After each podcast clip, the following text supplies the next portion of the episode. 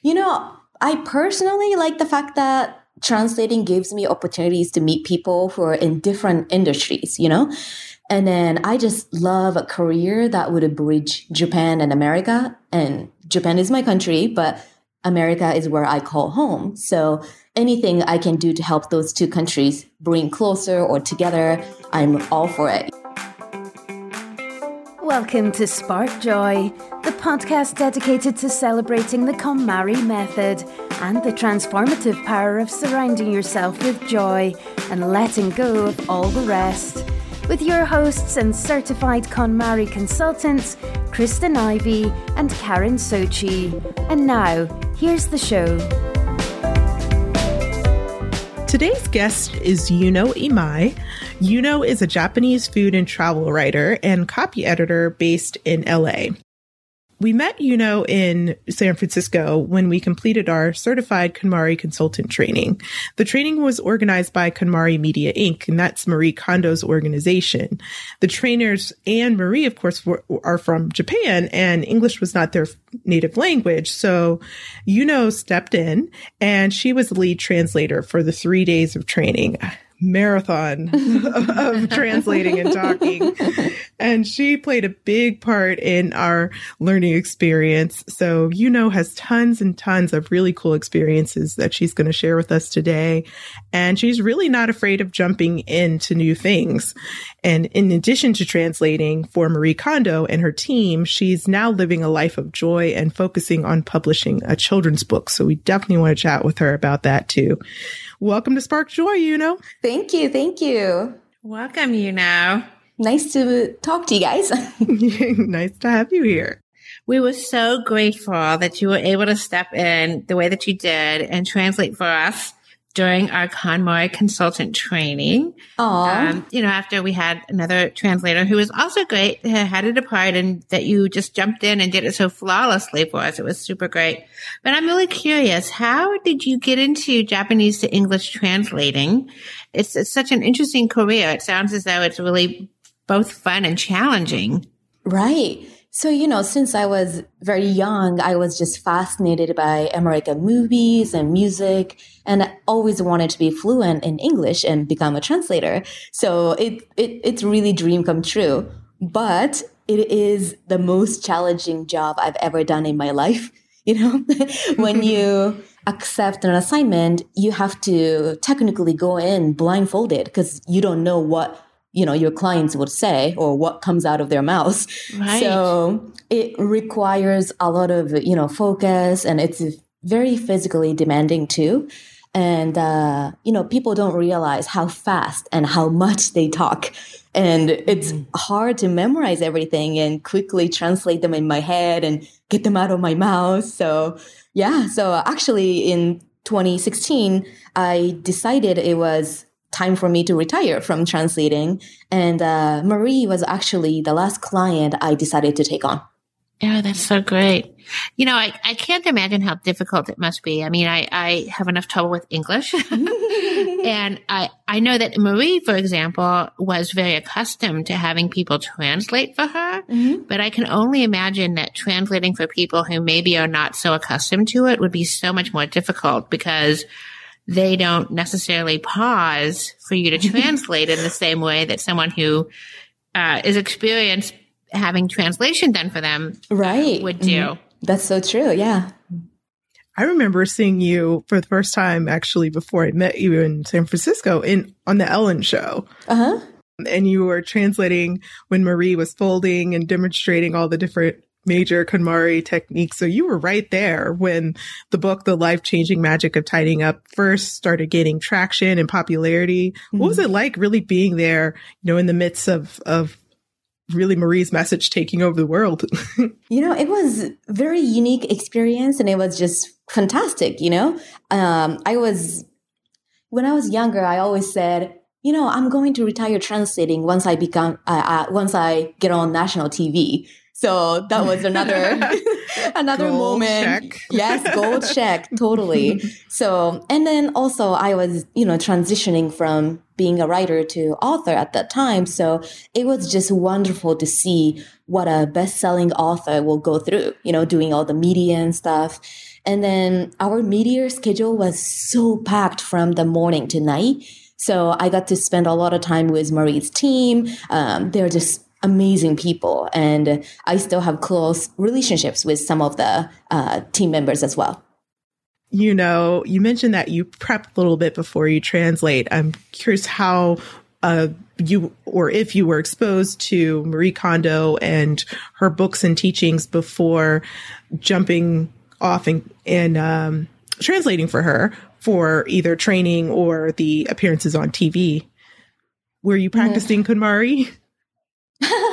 So um, I was always an organized person, so I didn't have trouble with organizing or anything. And I've actually you, don't don't don't tell this to KonMari, okay? Okay, I, just between us. just between us. Um, I've never heard of KonMari before I actually got this gig. Wow. so after I got the gig, I bought all her books in Japanese and also in English, read them all, you know, highlighted everything, learned about KonMari method, and I went through all my clothes. Uh, it was towards the end of the year. So in Japan, we do end of the year cleaning. Mm-hmm. So I thought it was, you know, perfect timing that I can test her method and also go through all my clothes. So yeah, I did try her method a little bit. And uh, how she folds clothes in general, that's how I always folded clothes too. And how she organized them and, you know, place everything standing up, uh, all that. Uh, I already did it in my own life. So yeah, it, it was, it came natural to me, even though I've never translated for another organizing consultant or people from organizing industry. Uh, it was, yeah, I really enjoyed it.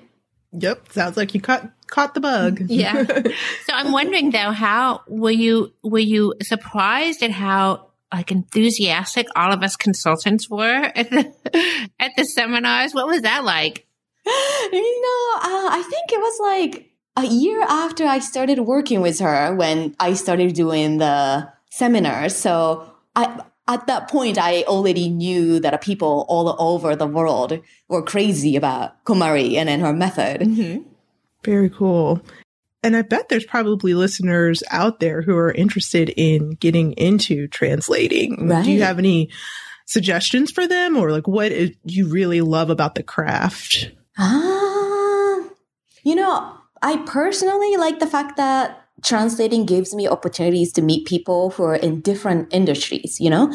Yeah. And then I just love a career that would bridge Japan and America. And Japan is my country, but America is where I call home. So anything I can do to help those two countries bring closer or together, I'm all for it, you know?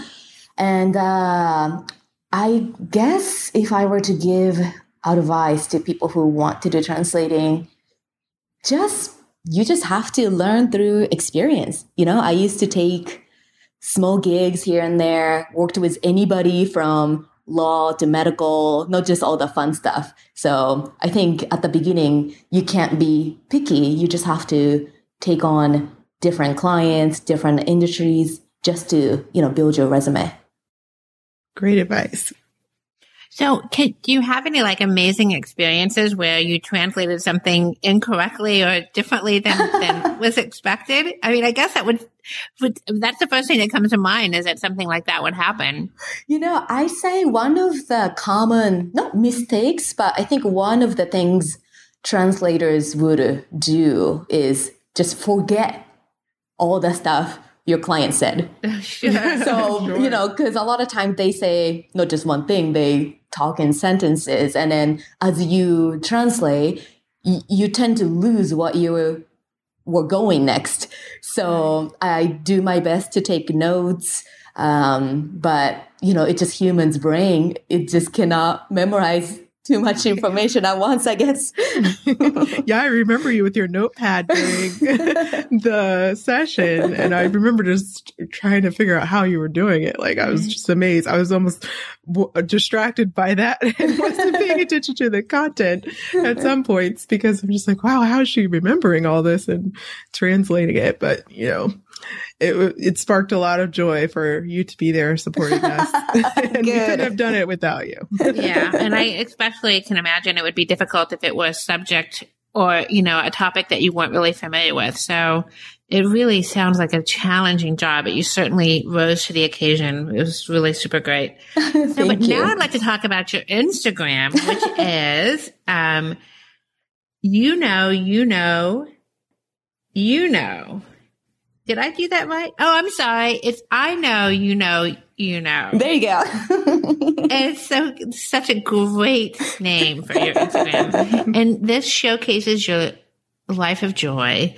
And we can tell that you really value wellness and adventure above all else. And you're always trying something new, like pole dancing, aerial yoga, boxing, etc., etc. Have you always been so focused on health and wellness? And what are some of your favorite activities these days? Um, I, I guess I try my best not to stress myself out. So I don't focus too much on health or wellness. I just like to do whatever makes me happy. Go for the joy. mm-hmm. I take um, aerial silk, pole dance, yoga, kickboxing. I try to do it three to four times a week. Wow. But I'm not a fan of exercising and gym is just one of my least favorite places on earth. so, you know, whether it's gym or taking fun dance classes, you're technically doing the same thing, exercising. But mm-hmm. I think it's important to find a joyful way to accomplish the same results. So, you know, lately I enjoy kickboxing a lot. It's very challenging and uh, doesn't come natural to me. I'm just not used to people trying to kick me or punch me in my head.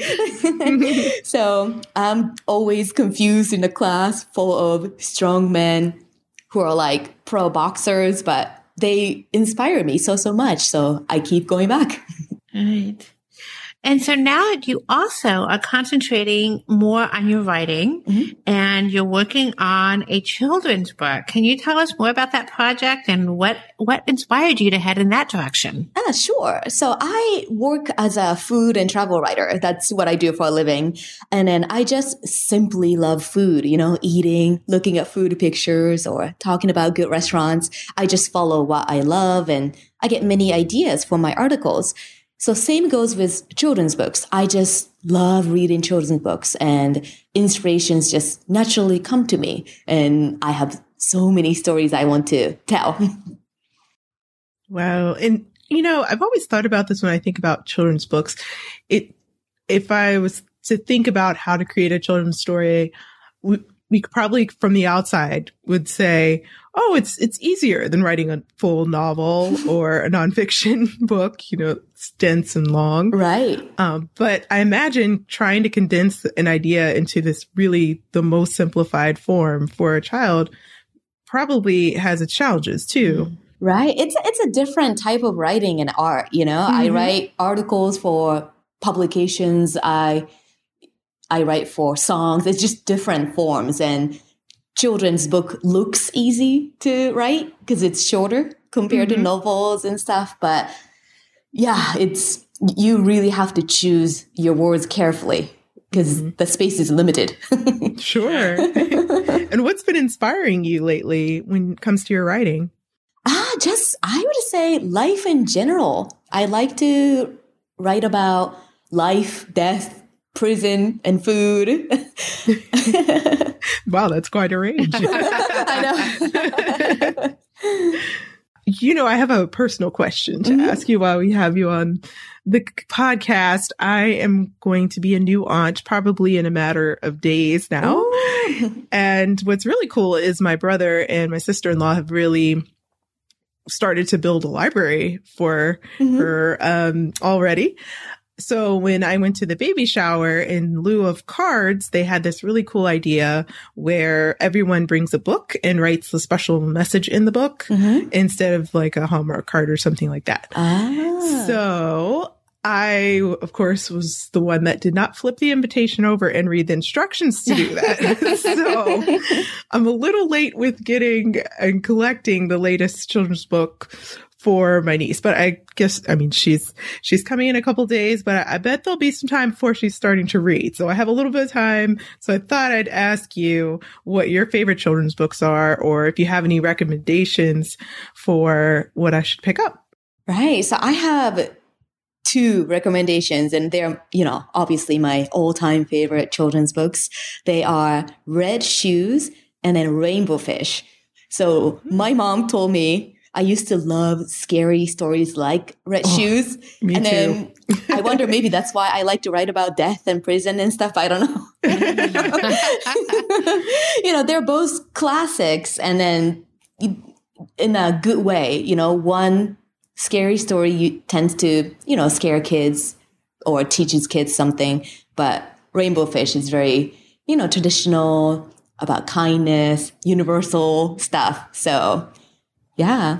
Hmm, very cool. I will look those up. I used to love uh, Scary Stories to Tell in the Dark. Mm-hmm. that was my favorite book. I used to read it until it was falling apart. and the illustrations alone were so creepy, but it was one of those things you couldn't stop staring at if you mm-hmm. like weird stuff like that, like I did.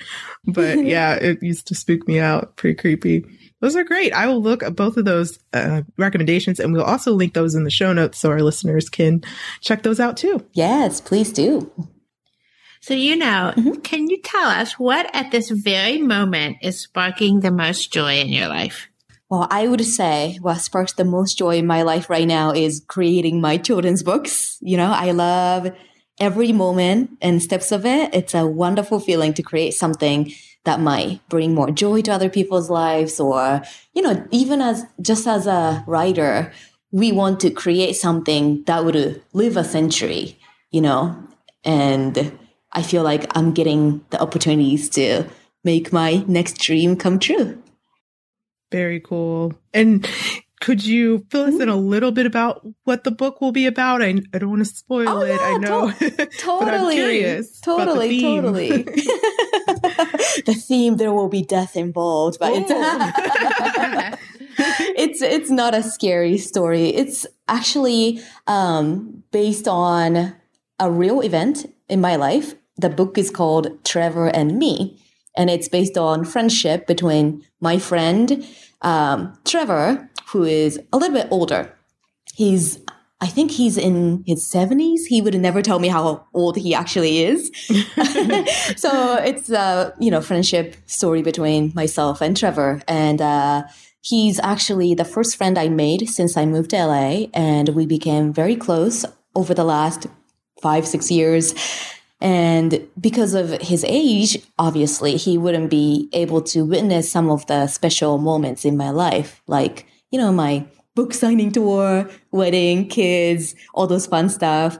So in the story, Trevor promises me, well, said as a young girl in the story, that after he leaves this world, he would transform into something and leave some kind of sign to let me know that he's always around me. So the message of the whole book is loved ones who crossed over are always around us. They're watching us. And also friendship knows no border nor age. So, you know, there's death involved, but it's a more heartwarming story. And I'm just hoping that readers will take the book and then gift it to their loved ones who just lost their loved ones, maybe to encourage them. Uh, I haven't seen any children's books talk about death in that way. There are a lot of books that talk about death, but not so much about reincarnation or, you know, uh, loved ones watching over us mm-hmm. or transforming into physical forms, I guess. So, yeah, I, I, feel like that is a message that needs to be written and shared. So it's very cool. I'm very intrigued by this. And you said the book is Trevor and Me. Me, uh huh. Trevor and Me. Awesome. So we'll look forward to seeing that very soon. and do you have any parting words of wisdom? Um, you know, one of my favorite phrases to live by is positive attitude brings positive things in life. So I say, do what makes you happy and go after your joy. Oh, I love that. That's great. You can find out more about Yuno by visiting I know you know you know.com. Updates on the launch of her first children's book will be made available there, and you can track Yuno's adventures and joyful lifestyle via her Instagram at I know you know you know.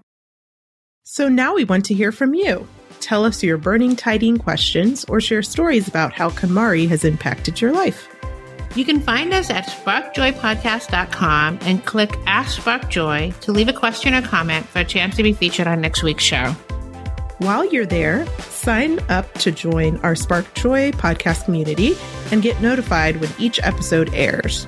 You can also join the Spark Joy podcast community on Facebook, Instagram, and Twitter at the handle at Spark Joy Podcast.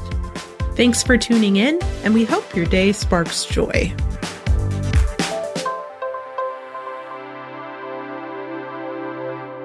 Thank you for listening to Spark Joy with your host, Kristen Ivy of For the Love of Tidy in Chicago and Karen Sochi of the Serene Home in New York City. Spark Joy, the podcast, is not endorsed by or affiliated with KonMari Media Incorporated. The opinions expressed on this episode represent the views of the co hosts and guests alone and do not represent the corporate position of KonMari Media Incorporated or the KonMari consultant community.